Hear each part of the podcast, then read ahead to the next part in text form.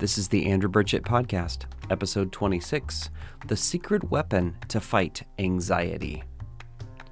I was sitting in an intersection this morning in my truck, and a small pickup came barreling toward me, fishtailing through the intersection and overcorrecting until it made impact with the rear quarter panel of my driver's side.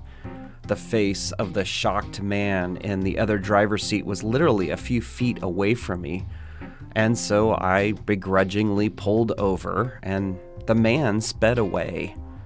I stood outside my car for about 10 minutes, assuming that this guy would return to the scene, but instead of his reappearance, there was a woman taking to her girls to school who pulled up and explained that they had followed the man and took a picture of his license plate, and I was thankful for their efforts. As she drove away, I was left standing there, inspecting my car, realizing that there really was little to no damage except for a scuff near the wheel well.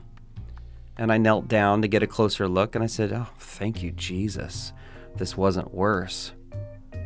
And upon calling my wife on the way to work, telling her the story, I told her I'm so thankful that the impact was so minimal that I didn't feel any discomfort or pain all the way to work, the enemy of my soul was tempting me to be offended, upset, to seek justice for this reckless display of driving, and it was a battle for my mind. I was fighting back all sorts of negative thoughts about this guy. And by the time I parked my car, walked into the office, I prayed out loud, and I just thanked God for protecting me and my car, and I began praying blessing and wisdom over this guy who hit me today, that he would start driving a lot better. I also asked the Lord to remove any shock and trauma effects on me from the situation.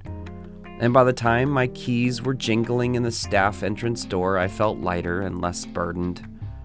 Anxiety and bitterness was left out in the cold today. We're nearing the holidays, and the American Psychological Association says that 44% of women and 31% of men report increased stress and anxiety around the holidays.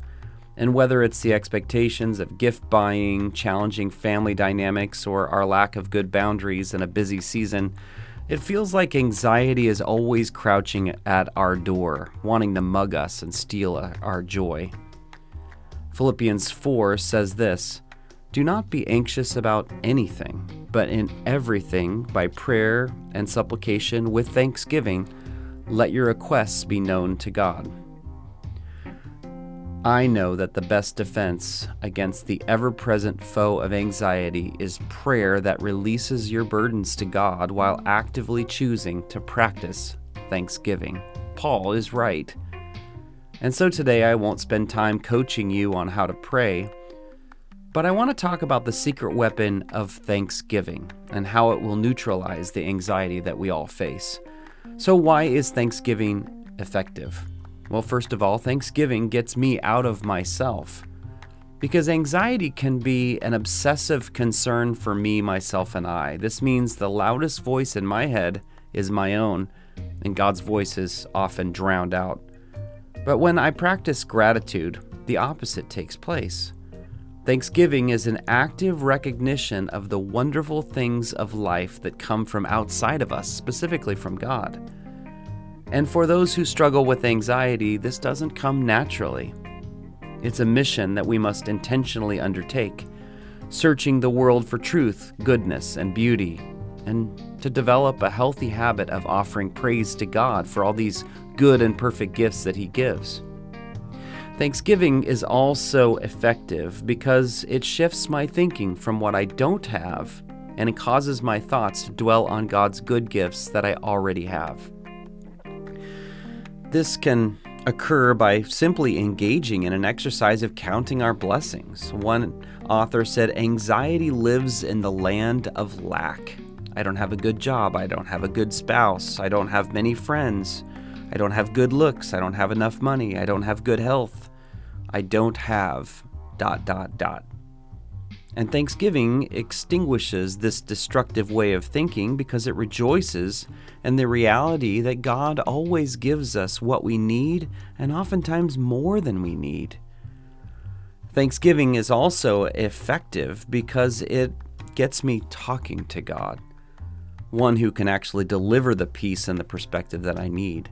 This is what Paul is saying in Philippians 4 with thanksgiving, let your requests or your prayers be known to God. So talk to God when you're fearful or worried. And why does he say this? Because God's the only one who can help. As the psalmist reminds us, only God gives inward peace, and I depend on Him. God alone is the mighty rock that keeps me safe, and He is the fortress where I feel secure. Psalm 62. So there's an important correlation here. The more thankful we are, the greater peace we experience and we feel. Thanksgiving is also effective because it brings me back to the present moment. Now, we have got a holiday called Thanksgiving that is focused on gratitude and being present in the moment doing so. To be thankful is to recall and reflect on the blessings in the past and in the present moment. It's a celebration of God's goodness that will lead to faith that this God doesn't change and He will also bring good gifts in our future as well. If we were going to celebrate a holiday that would be the opposite of Thanksgiving, we might call it Anxiety Day. This made up holiday would be all about the future, not the present, and all the things that could possibly happen.